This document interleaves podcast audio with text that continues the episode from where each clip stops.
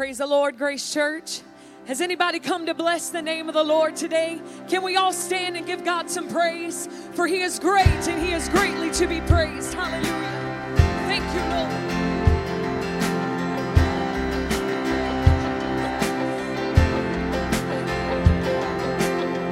We need no other hiding place.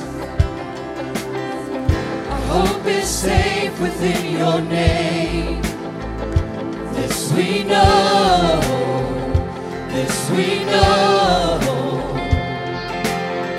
You promised never to forsake. What you began, you will sustain. This we know, this we know.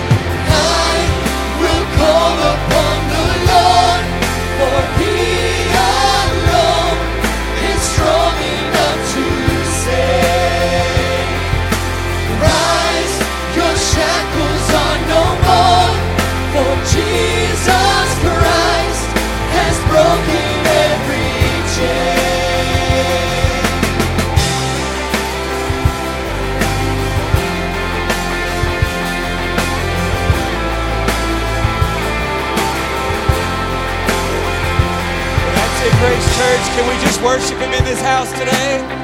Oh, hallelujah, hallelujah. Let's enter into His gates with thanksgiving.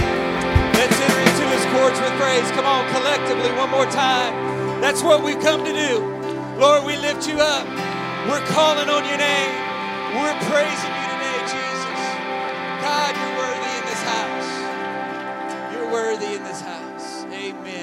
Isn't it great to be in the house of the Lord today? Hallelujah. I feel his presence. We've come with worship, we've come with praise, just as the Bible is instructed. And that means that the stage is set, the platform is set for us to experience the presence of God in a very real, in a very profound way. And I believe that before we leave here today, we will see a demonstration of God's power and God's Spirit. Do you believe that today? Amen. Amen. I do want to welcome all of you here this morning. It is great to see you right here on Grace Church campus. Those joining us on Facebook Live and live stream, we are so glad that you have chosen to be a part of our service today. And before you're seated today, I do want to just take a moment and acknowledge all of the dads in the house. Happy Father's Day, dads. We love you. Yeah, they deserve a great hand clap of appreciation. From Grace Church, we love you, all of our dads from the bottom of our heart. We hope that you have a great day today. And we hope that it is your day and that you just get to celebrate and enjoy it with your family. And don't forget, on the way out, we have a very special gift for all of the dads that we want you to take home with you and enjoy and just know that Grace Church loves you and is thinking about you. Amen? Amen. God bless you today. You may be seated, and we just have a very, very special and wonderful presentation we're going to make right now. Um, just carve a few minutes out of our service to do this. I'm going to ask Noah and Joseph Watley to come forward. Now, they need a wheelbarrow to get all these quizzing trophies up here, so give them a minute. But I want you to know, Grace Church, they represented you very well yesterday in the in the in the junior division Louisiana State Finals. I'm happy to report to you today that these fellas won first place in the state of Louisiana.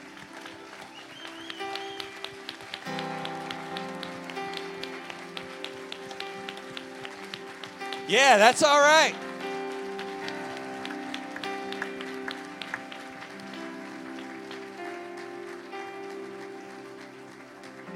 You may be seated. Now, they earlier in the year, they won first place at Extravaganza, which is, is, is a, I guess, kind of a regional. Would you say it's a regional where, where several states come together and compete? And uh, by winning first place there, they were guaranteed a spot at Nationals, which will happen in, a little later this summer. Um, so they won first place there, then came back and won first place here yesterday in the state. And so we're so proud of them. But, but let me just give you just a, a quick insight here. It, it, you, Thought it was something I said. yeah, sometimes it's that way, folks. Sometimes it's just that way. And it, it, it kind of sets me up for what I was about to say here. It, it, it, takes a lot of work to get to this level. You don't, you don't just tap dance your way uh, to first place in state. And I just want to tell you, they, they learned 283 verses committed to memory uh, this year out of the book of Mark and it's not just knowing them and, and having them memorized, but they, they kind of slice and dice. You've got to know words and how many uh, words apply to, or how many words are taken out of this verse and that verse and cross reference. And, and the, it's a very thorough memorization of the material. And then on top of that, the, the dedication and the commitment it takes to quiz at this level. Uh, just to give you an example, I, I mentioned to, to Casey uh, yesterday, said, you know, I didn't see a lot of Noah at junior camp last week. I saw him a couple times in the tabernacle, and that was about it. And she said, Yeah, all the break times that they had, all recreation and all that. Noah went back to the to the uh, to the cabin and and studied Bible quizzing to be prepared for this tournament that took place Friday and yesterday. So that's the kind of commitment it takes to, to quiz at this level. You have to really take a deep dive and apply yourself, and that's exactly what these guys have done and we're very, very proud of you. So they will be representing us as Louisiana Team One, uh, first place team from Louisiana, representing us at nationals in Branson in, in just a, a, month or so, I guess, towards the end of July. And so uh, we're very proud of them, and we'll see what uh, what they have, what God has in store for us there at that tournament. Joseph yesterday quizzed out twice, which means he got so many questions right. They were like, "Dude, you just got to get off the stage. You're too good for us." It was more than twice. It was more than twice. These ribbons represent how many times he quizzed out. Thank you, buddy. he quizzed out many times, which means he, he got so many right, they're like, dude, you can't get any more right and stay in the game, basically. And he made all tournament team third highest score. And then Noah was also all tournament team second highest score. So you see those trophies. You see the first place trophy and then you see their individual trophies up here, all their ribbons. That's what all that represents. So, guys, job well done. Proud of you.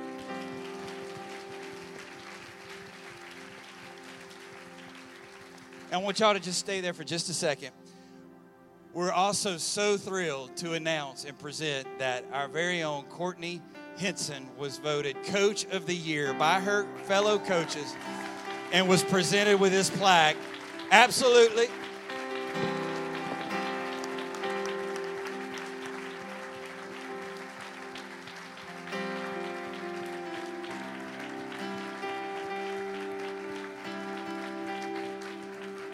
thank you very much. Um, thank you for doing that, Dave. I probably would have cried through it. Um, I hope that I get through this without blubbering too badly. Yesterday's speech was a bit of a mess. Um, but I am very godly proud of our quizzers.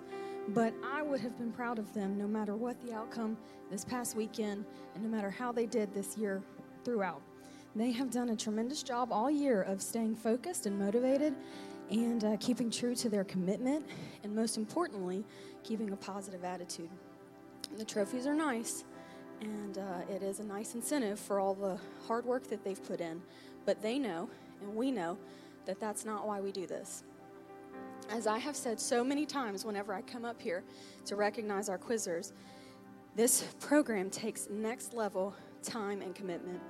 Just to learn the verses takes discipline, and then you get into really dissecting those verses, like Dave was saying, and uh, you learn who is speaking when and to whom. One time words, two time words, practicing question after question. Countless hours spent daily and weekly, completely immersed in God's Word. And as a young person, especially those in the junior age group, that can be a lot. And it can be no fun at times, I'll just be honest. You might fight it and say, I don't want to do it today. Parents, too, and that's okay. But it can be really fun at other times. But the older the quizzer gets, the more you see them really start to understand why they actually do this. And they start to become self motivated. They want to spend time digesting the word as God intended, to start asking questions and seeking God through prayer time. Questions that lead to further delving into the context of why God said this. What were the circumstances around it? How does He want me to apply this to my walk? And through that time and devotion, a relationship like none other begins to blossom, a relationship firmly rooted in His Word. It's the most beautiful thing, and I have seen it happen time and time again, with myself included as a quizzer, and with quizzers that I have had the privilege to coach over the years. Quizzing also has a funny way of building character and teaching you life lessons that are the hardest to learn, especially as a kid. But learning those lessons young helps you as an adult later in life. Of this, I can attest. Um, and you might not care so much about that now, but in 20 years you will, believe me. I said this yesterday, and I want to reiterate it again as this quiz year starts to come to an end. I encourage everyone to at least try quizzing. Yes, it's hard, and no, it isn't for everyone. But you will never look back on your time as a quizzer, or as a quiz parent for that matter, and regret it. Whether you do this for a few months and say it's not for me, or you do it for an entire quiz career, you will never regret it. The time that you spend learning these verses are not in vain. How can they be?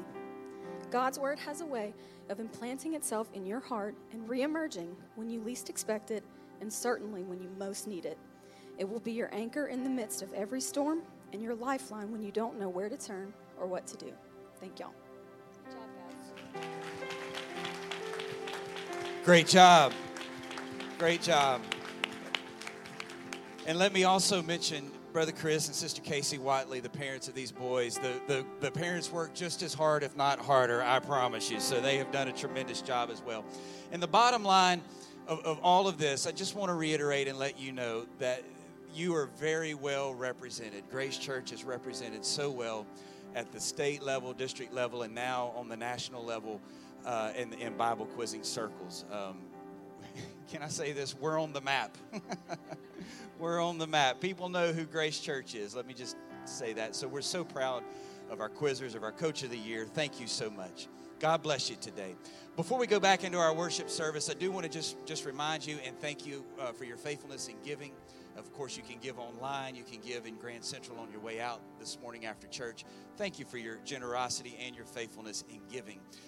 Don't forget that senior camp starts next week. All of our senior campers, uh, those that are that have registered and planning to go tomorrow, begins senior camp. Been very blessed this year in the camp season. Been some wonderful, wonderful services up in Tioga. Don't forget that Tuesday morning prayer has been dismissed until Tuesday, July 13th, basically after the July 4th holiday due to the camp season. And then this coming Saturday, June 26th, men's prayer has been dismissed. So make a note of that. And then next Sunday, we're very excited to announce that Brother Jerry Hutchison will be with us ministering in that service. He has blessed us before here at Grace Church, and we know next Sunday will be no different. We're looking forward to the ministry of Brother Hutchison. So God bless you today as you remember these things. Put these things on your calendar for the week. Are you ready to worship the Lord? I am, and the praise team is coming to lead us back into the presence of the Lord. I think it would be good if you would just stand with me and let's just lift our hands, lift our voices, and prepare our minds and our hearts for the worship service today. God, we worship you, we praise you. Thank you for the presence of God that we feel. I thank you, Lord, for what you're going to do in the remainder of this service. In Jesus' name, in Jesus' name. Would you clap your hands to Jesus, Grace Church?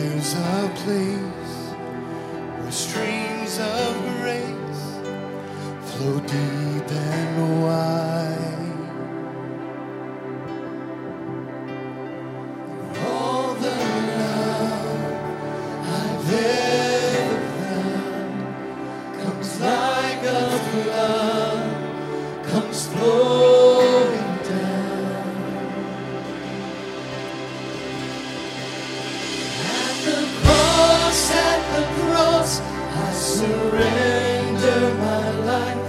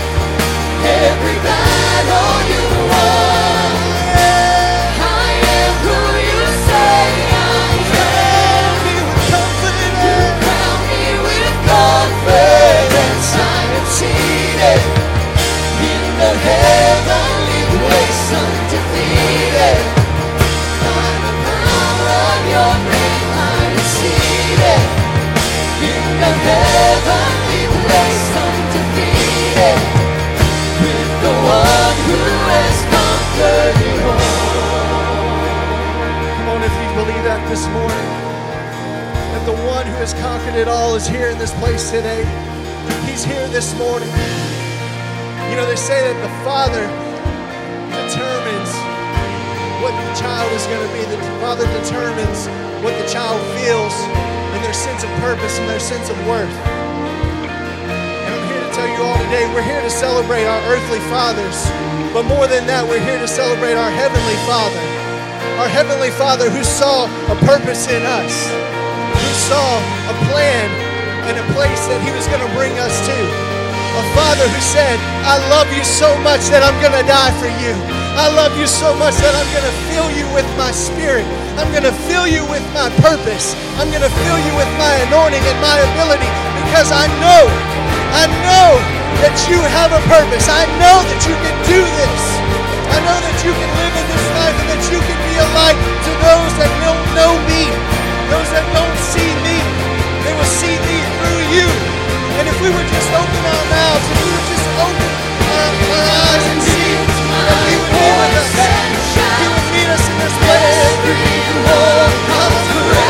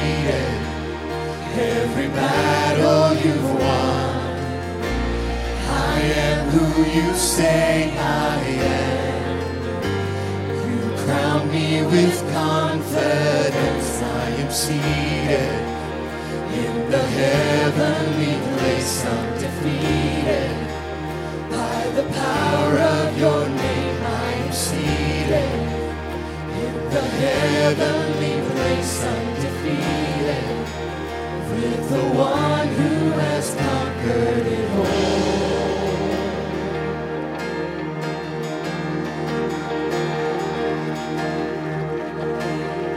Let's lift him up today, shall we, everybody? Let's lift up Jesus.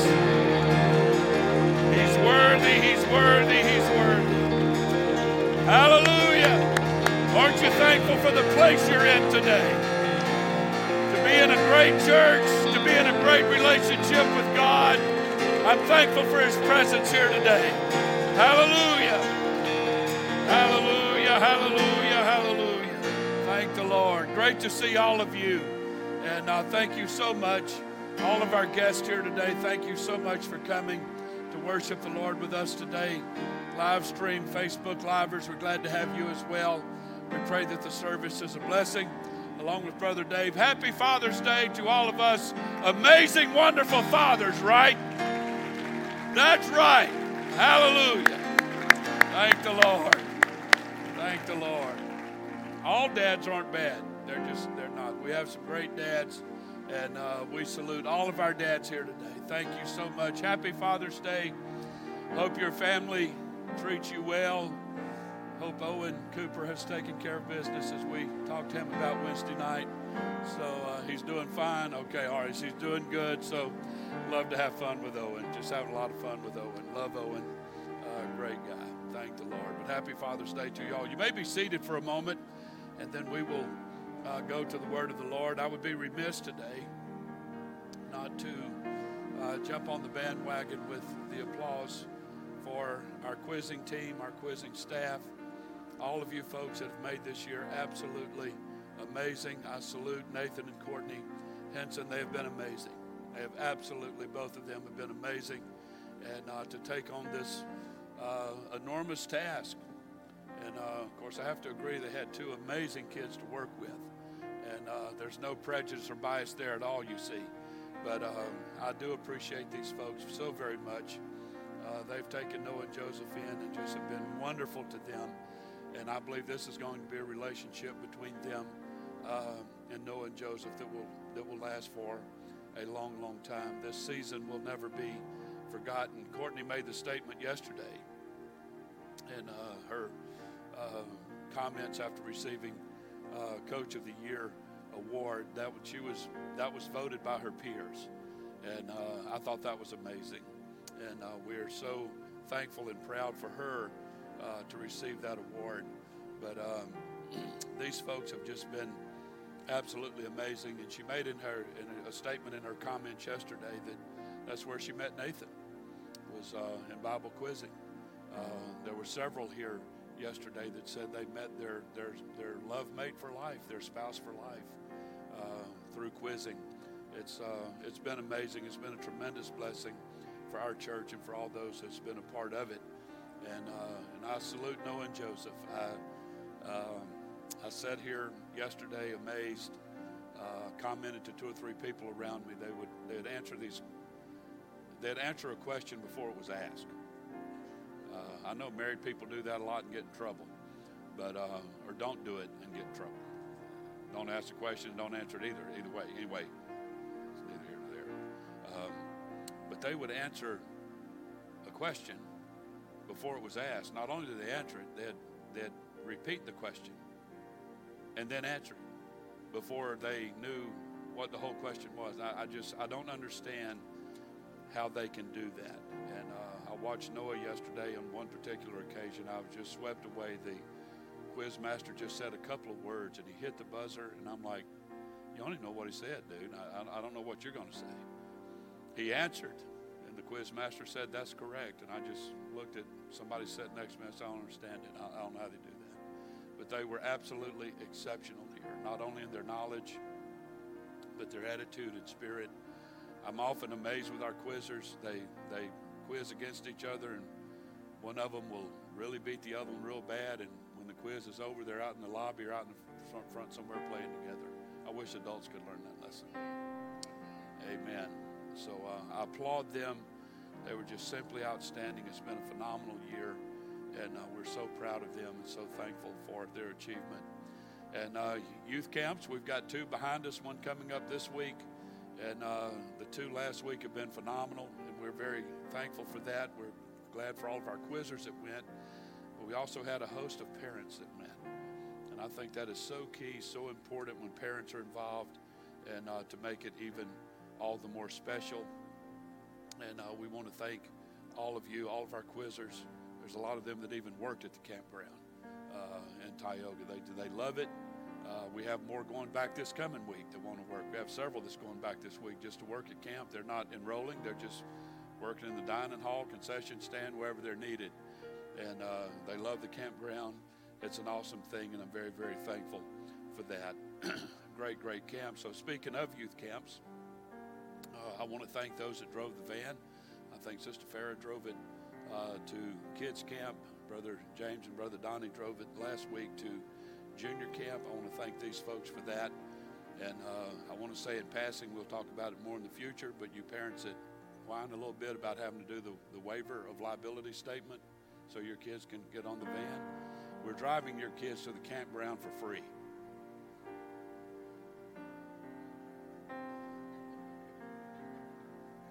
No more whining. Just fill the thing out and turn it back into the church office. So got that out of the way. Um, so you get the point. But we've had some of our wonderful, wonderful kids that have received the baptism of the Holy Ghost at camp. And we're always excited about that. There's something special. I love for kids to receive the Holy Ghost in their home church. That's where I like for them to receive the Holy Ghost. But if you're going to receive the Holy Ghost anywhere else, what a better place to receive it than at the campground. There's a memory, there's an attachment, there's a love and devotion for that that's unbelievable. So, uh, Gabriella, received the baptism of the Holy Ghost at camp. We want her to come up here uh, if she can. And uh, also, Gracie Bryant received the baptism of the Holy Ghost at camp. And uh, so we're very, very thankful for both of these beautiful, beautiful girls. Maddox Williams received the Holy Ghost. Uh, he's not here. He must be with his grandfather today, would be my guess. But we applaud all of these for receiving the baptism of the Holy Ghost, and that is certainly, certainly amazing.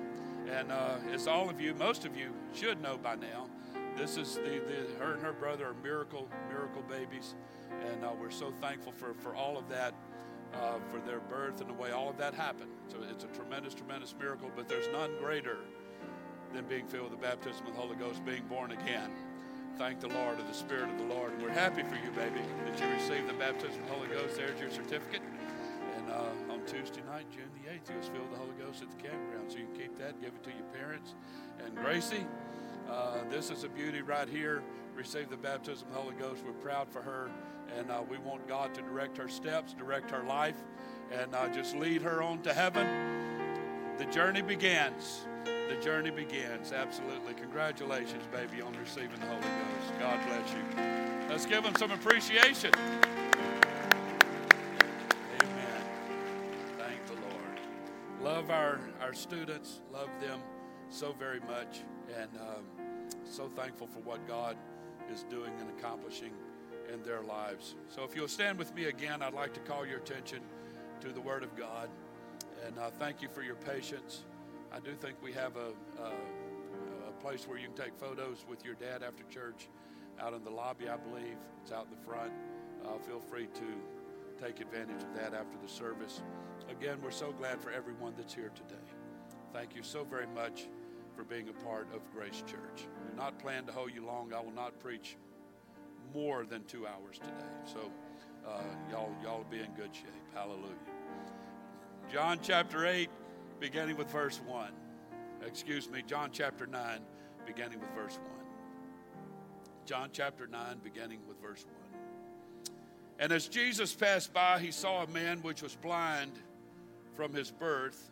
And his disciples asked him, saying, Master, who did sin, this man or his parents, that he was born blind? And Jesus answered, Neither hath this man sinned nor his parents but that the works of God should be manifest in him. He went on to say, I must work the works of him that sent me while it is day. The night cometh when no man can work. As long as I'm in the world, I am the light of the world. When he had thus spoken, he spit on the ground, using our word for that. He spit on the ground, made clay of the spittle, and anointed the eyes of the blind man with clay.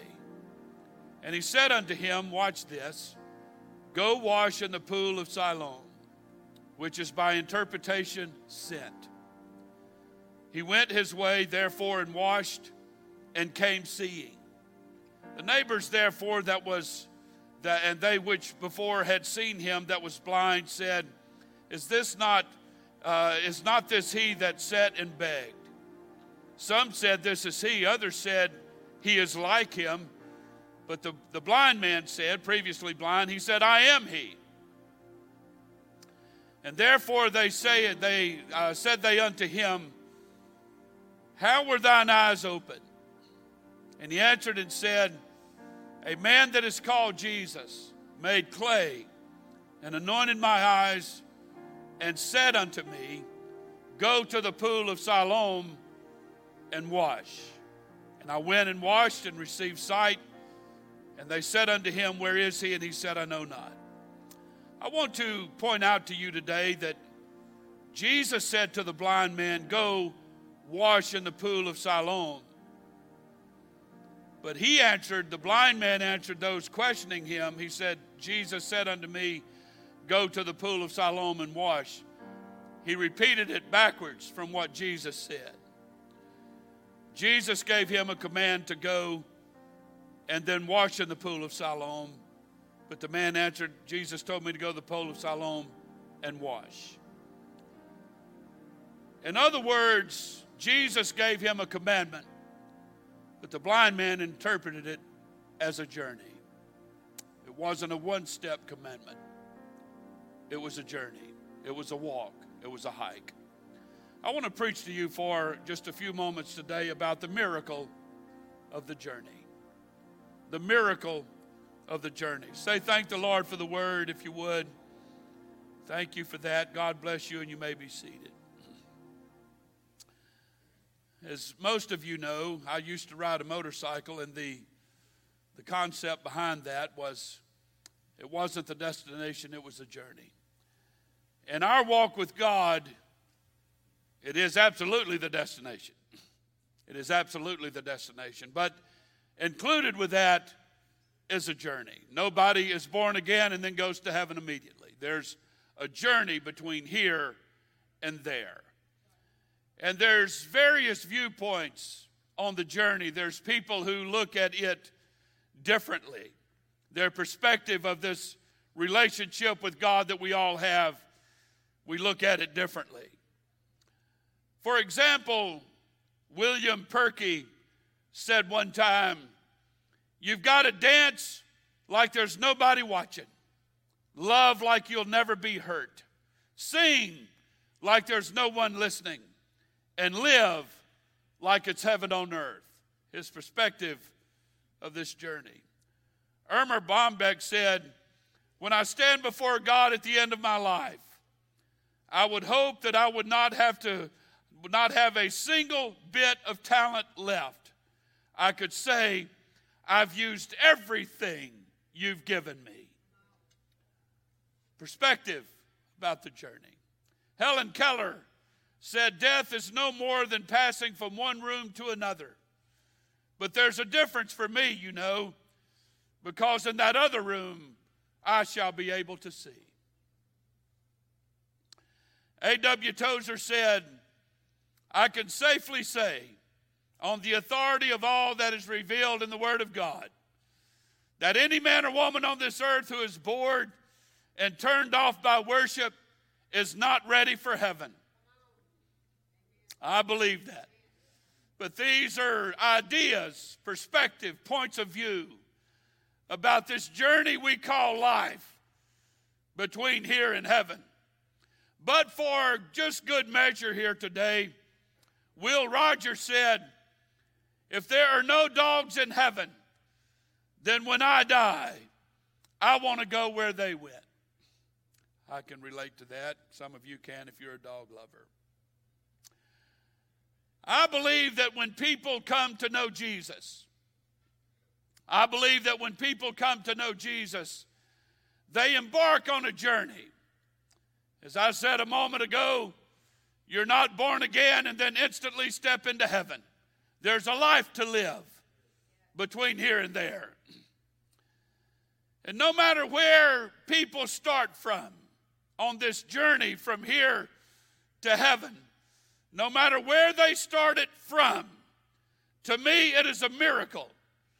Whether it start from old traditional, perhaps false religious views and background, or from deep, deep sin, just horrible, nightmarish addictions, habits, lifestyles, immoralities. It doesn't matter from where your journey starts from here to heaven. It's a miracle when it is successfully finished. It is an amazing miracle. I have attended the funeral services of children. I've attended funeral services of the very elderly and aged. It's interesting to me that in just a few days, our sweet Hubert Nixon will have made, completed his journey a year ago. It doesn't seem like a year that my father in law passed, but we're there. But he lived a long journey, lived a long life, walked a long road from here to his eternal resting place. To me, that is a miracle.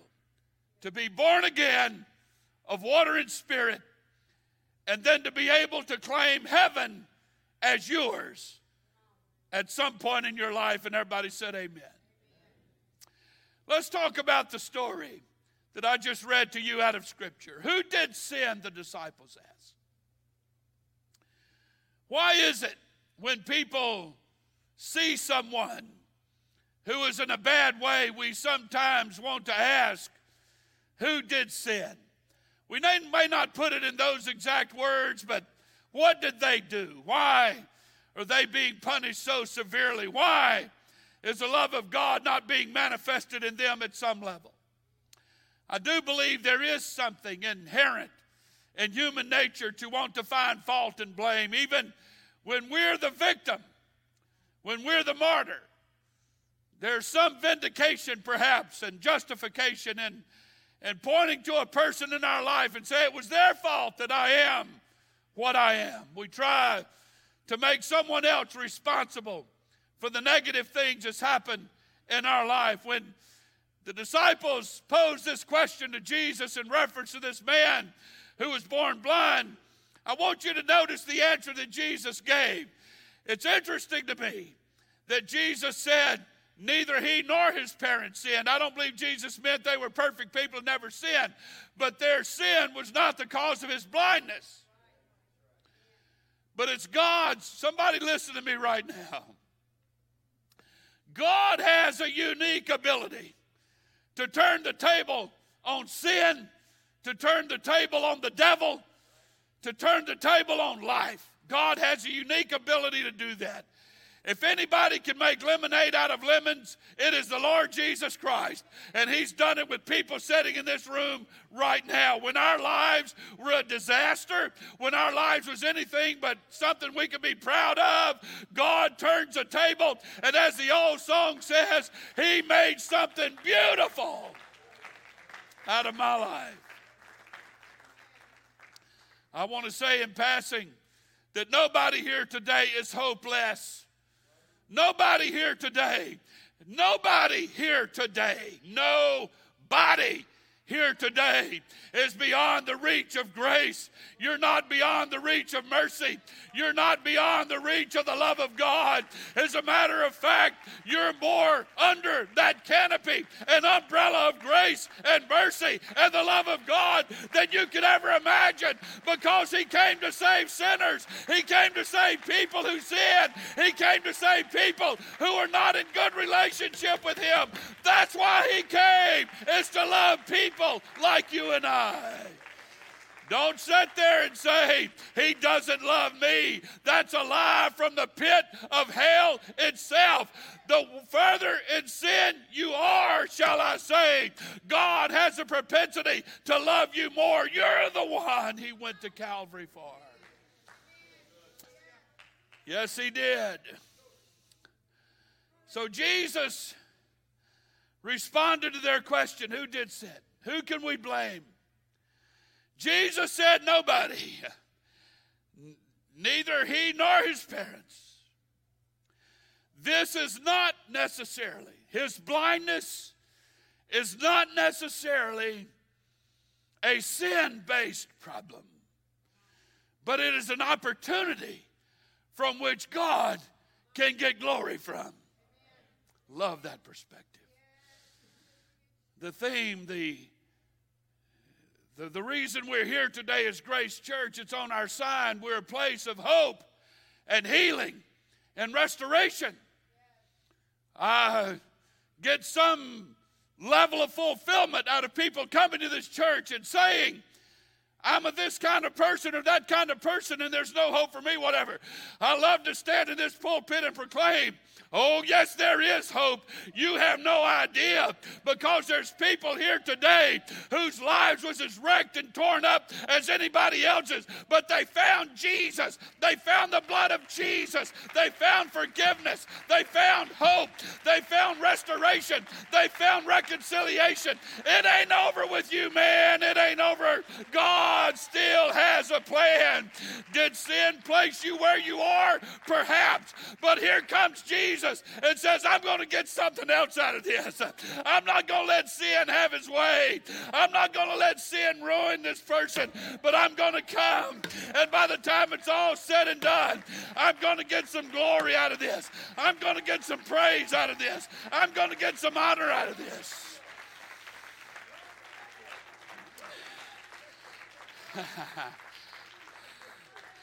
what a better day than for a dad here today on Father's Day to come face to face with the Heavenly Father and begin a parental relationship based on the love of God and the power of God and the Holy Ghost and forgiveness and healing. I could run through a troop and leap over a wall. The presence of God is here today and He wants to touch somebody's life.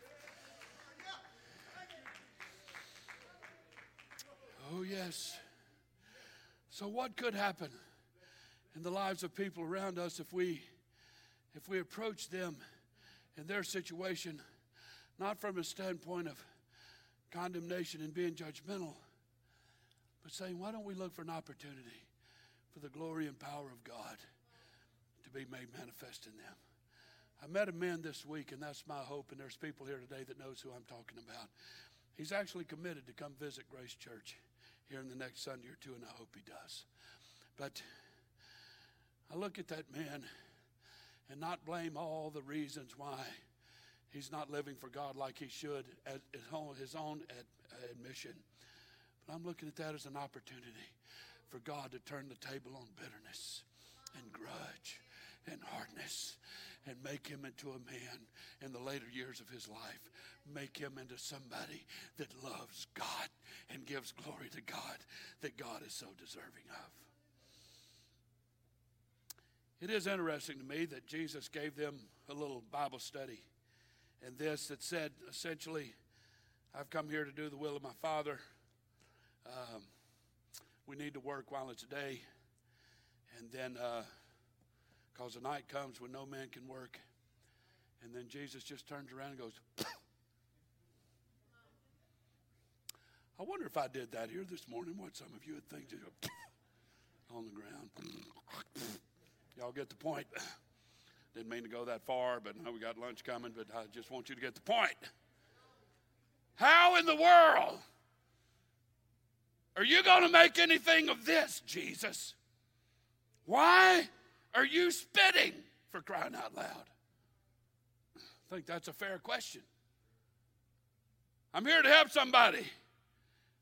So and so, come up here and let me help you. But first, let me spit.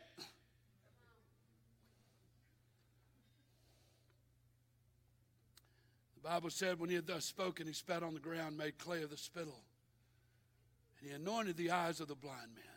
Everybody's got to hear. I, am not going to be much longer. This is going to be kind of a short one today.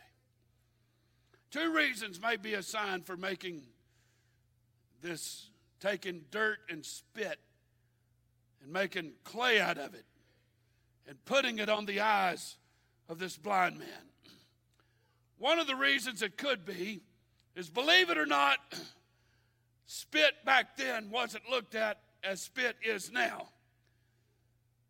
The Jews regarded spit as medicinal to the eyes when they're diseased. They believed that spit could help eyes that were diseased. But they forbid you using spit to help diseased eyes on the Sabbath day. You could use you could use spit six days a week, but not the Sabbath. So it's believed that Jesus did this for a dual purpose, and it should be obvious. One to show that yes, perhaps Jesus would embrace their ideology about spit being having some medicinal qualities to it. But he also showed them how ridiculous their traditions were regarding the Sabbath day. He showed that their interpretation of the law of the Sabbath was contrary to the intention of God and that his disciples were not bound by their notions of sacredness of that day. So he spits and soups it around, sloshes it around in the dirt, and makes this clay stuff and puts it on the eyes of this man. Most people here today would have been offended already. Not doing that ridiculousness. I'm embarrassed. I'm humiliated. I'll come to that in a moment.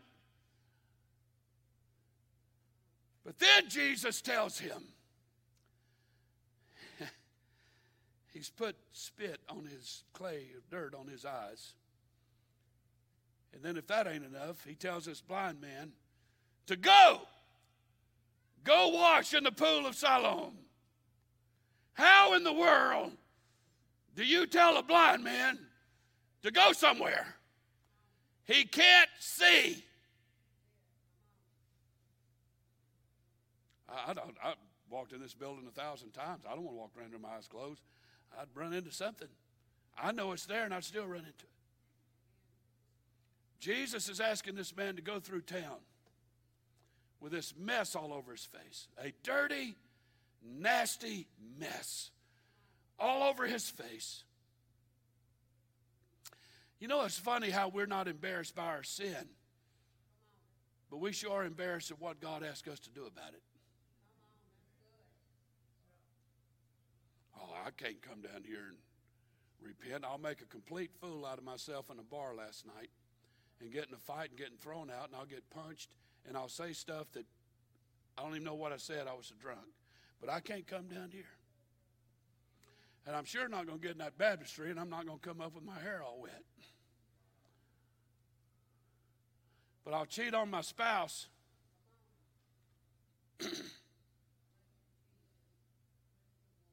I can't imagine what was running through the heart of Jesus. Was he making an example out of this blind man? Yes, he was, and he said it from the very beginning. I'm going to get glory out of this man because what this man is going to get, what he's going to receive, is going to be worth anything he's suffered in his journey.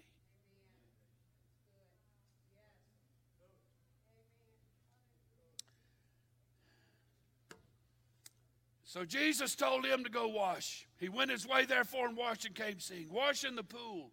One translation said in the fountains. The Bible said by interpretation, when Jesus said to go wash in the pool of Siloam, the interpretation is he was sent because it is regarded as a privilege and blessing to be sent somewhere by God. Why Jesus sent the blind man to wash at this particular place is unknown it's clear that the waters in themselves had no ability or value in and of themselves to open the eyes of a blind man. But it is probable that Jesus directed him to go there to test his obedience, not faith. Not faith, obedience. Obedience. And to see whether he was disposed to obey him in a case where he could not see a reason for all of this. No, I ain't going there. If you can't heal me here, then I just won't be healed. And you're not putting all that stuff all over my face either. Am I talking to anybody yet? Is anybody listening? An instance somewhat similar occurs in the case of Naaman the Syrian leper in 2 Kings chapter 5. A proud Syrian despised the instruction. He despised the instruction. I ain't doing that. That's stupid and there's no reason for it. I'm not doing it. But his little maid said, It's not going to hurt. You've nothing to lose. So he obeyed and he was cleansed. And it shows us how that we should obey the commands of God, whether however unmeaning or mysterious they may appear. God always has a reason for all that he directs us to do our faith and willingness to obey Him are often tried when we see little of the reason of His requirements. So Jesus sends him, puts him on what seems to be an impossible journey, one that cannot be accomplished, one that is, it's ridiculous to ask a blind man to go somewhere. So Jesus sends him and puts him on this journey. Is telling a blind man to go to a specific place. How was he to get there? The Bible gives no indication of how he made it there. But isn't that the miracle of the journey?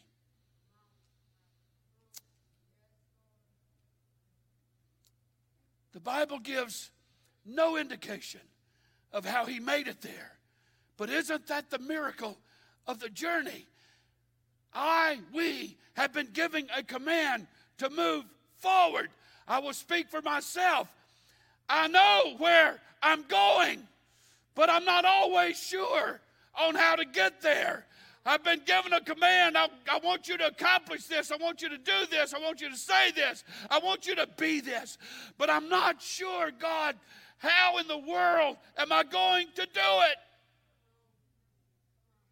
Find it interesting that after Jesus told him, Go, he placed emphasis on the instruction.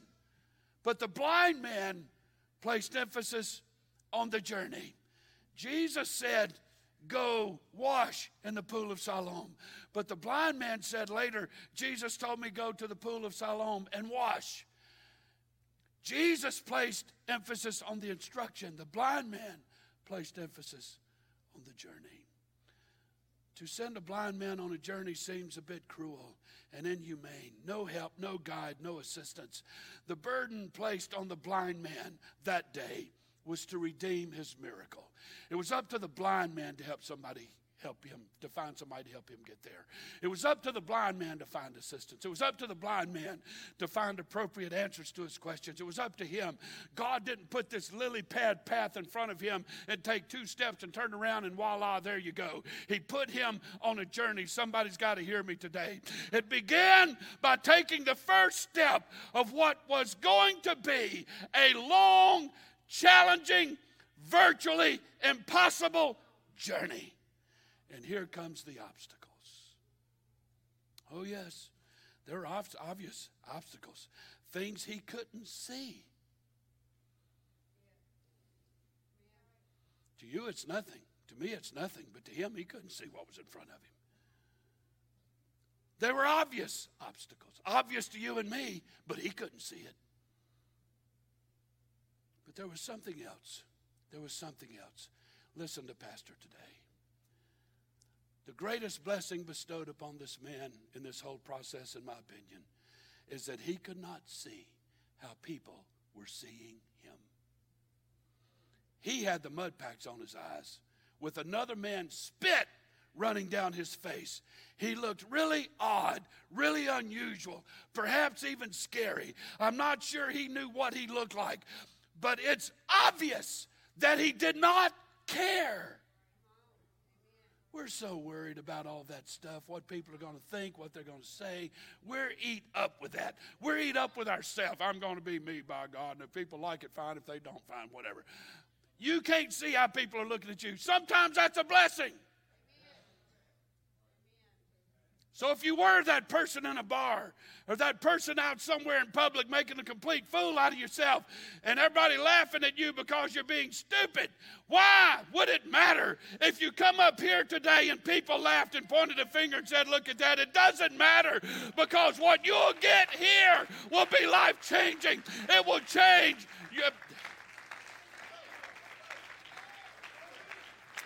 I'm not going through the motions today. The best gift a family could receive is a changed seeing father today. So he really didn't care what people thought. His attitude was simply this hey, I'm blind and you see me. But the next time you see me, I'll be able to see you. To see things the way they really to see reality, to see truth, to see beauty, to comprehend the blessings of life that you've never understood or could see before. The second obstacle was he had to leave his spot. He had to leave his place of security. He had to leave his comfort zone.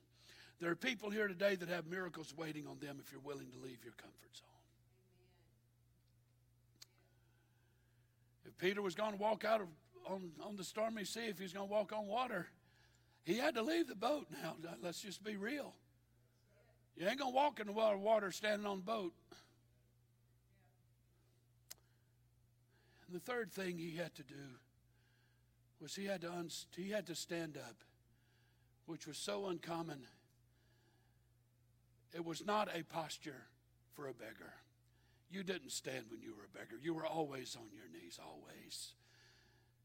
But God was restoring him his esteem, restoring his identity as a man, restoring his identity as a person of value, a person with value. You don't have to take the beggar posture and just take things from people because they're being merciful. But you can assume a place of honor, a place of value.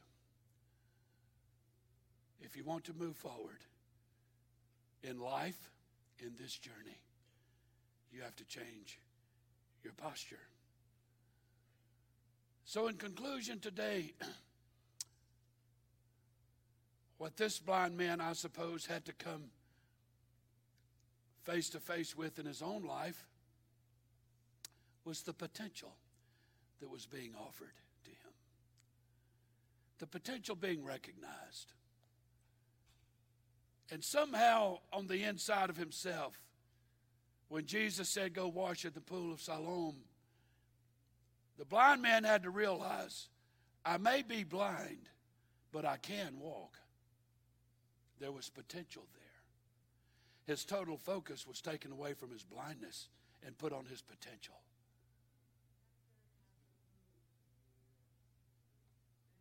Wish everybody could see that. I hear it all the time as pastor, and, and that's part of the job. And it's okay. I welcome it. But I'm going to argue with you about it. But, Pastor, I've been a this and a that. And, Pastor, I am a this and a that. And I can't do this and I can't do that. I love that moment. I love that moment. I want to take your focus off of your blindness and put it on what you can do. I want to take your focus off of what you can't be and put the focus on what you can be.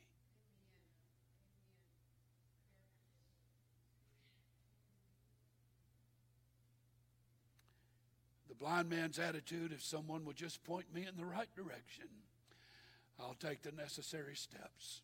my eyes are void of sight, but my feet and legs can walk. So the blind man began to see the potential, his potential. In addition to that, what did he have to lose? What do you have to lose? Is being a better person a horrible thing? Is recognize your potential a terrible thing? There's folks here today. I could walk up to you and look you in the eye and say this if it wouldn't embarrass you too bad. But there's people here today with more potential than you can imagine.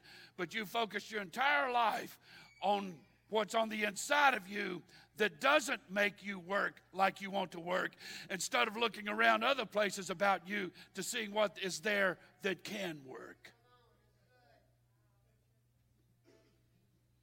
We're blinded by so many things around us. And what we do see are only obstacles. They're only problems. They're only difficulties. They're, it's my parents. It's my spouse. It's my kids. It's my job. It's no money. It's where I live. It's what I drive. It's where I came from. It's what happened to me when I was a child. It's what happened to me when I was married. It's what happened to me. It's what happened to me. Jesus took the focus all of that. Who was why was this man born blind? Jesus was it because of him or his parents and sin? And Jesus said, Forget all of that. Let me take you to a whole nother point of view. This man reeks with potential. He has promise shut up in his bones. Yes, he's blind. Jesus didn't ignore his blindness, but he didn't focus entirely on his blindness. He looked at his feet and said, The man can walk, so I'm going to put him on a journey. Get your eyes off of what's wrong and look for what can be right.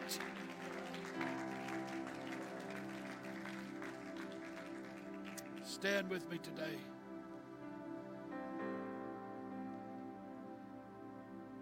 Again, Jesus put the man's miracle first, but the blind man put the journey first.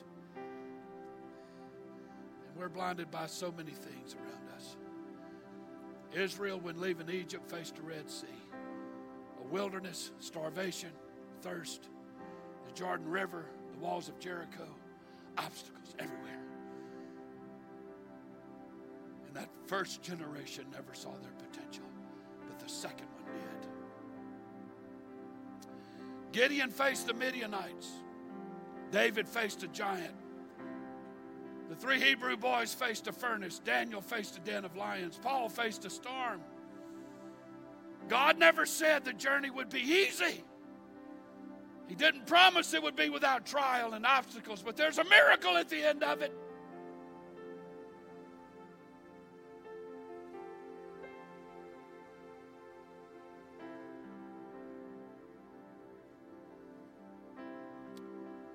Woman who's very prominent in a number of different fields of expertise. Some of you may have heard of her. C. JoyBell C. is what she calls herself. She said, Don't be afraid of your fears. They're not there to scare you, they're there to let you know that something is worth it. One man said, The end of a melody, the end of a melody is not its goal, but nonetheless, had the melody not reached its end, it would not have reached its goal either. There's some people here today. I know it's Father's Day and you got plans, and that's where your mind's at, and it's a mistake. You'll get to your Father's Day thing in a minute. But what's coming next is far more important than what you have planned after this. I'm asking you to take a trip to the Pool of Siloam. That's more important than the restaurant you're about to go to or someone's backyard patio you're about to go to. I'm not being disrespectful, I'm being honest. There's people here today that could leave with a completely different perspective about you, your life, and this journey. Accept it, if you'll receive it, you can. Directs every step of it good, bad, happy, sad. And if you wanted to embark today on a journey with Jesus, you're going to have more obstacles and things to come out of and work out and all that, but that's part of it. That's life. You don't come out of anything without a fight. You don't come out of anything without effort. It's life. At the end of it is this amazing miracle called restoration, sight, and heaven. I thank God for my journey. So as they begin to sing softly, maybe there's a dad here. Maybe there's a friend, a spouse, family member, whoever it may be. Just like to walk up here to the front and say, you know what? In my way, I'm going to begin a new journey. I'm going to, I'm going to, I'm going to embark on a new journey today. I'm going to take what the preacher said to heart. And I want to begin a new journey with my family, with my kids. I want to start a new journey with Jesus, with me. I can't see where I'm going. I probably look awkward. I look, probably look foolish. I don't know what to do. It's okay because the miracle at the end of it. And God will never make you look more foolish than you have already in your life at some point. He's not here to embarrass you, He's not here to He's here to bless your life with something amazing. So as they sing, I wonder if everybody can come, all of our families, everybody, and say, God, I'm coming today to start a journey. You ran to my rescue. Can wrap my head Yes, sing. around the cross. Everybody come for a few moments. Everybody be happy.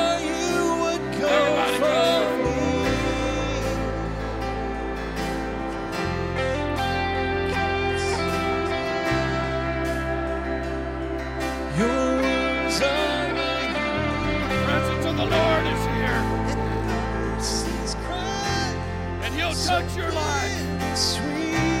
He'll minister to you in ways you can't The sound brings me to Minister to you in ways you can't. Yes, He can. Yes, He can. You have to just take that first step on the journey. That first step. God, I'm coming. God, I'm coming. I'll do what you're asking me. Y'all sing to this.